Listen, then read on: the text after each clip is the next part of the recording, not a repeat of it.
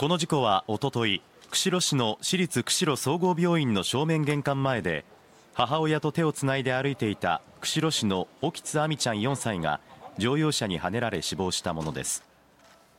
亜美ちゃんはお腹に強い損傷を受け死因は失血性ショックでした。一緒にはねられた母親は足を打撲するなど軽傷です。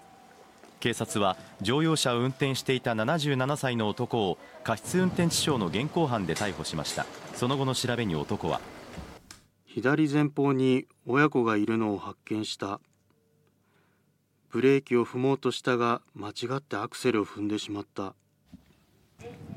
警察によりますと男は病院の玄関前に止めていた乗用車を急発進させて亜美ちゃんと母親をはね別の車に衝突元の位置に戻そうとバックさせた際に再び亜美ちゃんを引いたということです。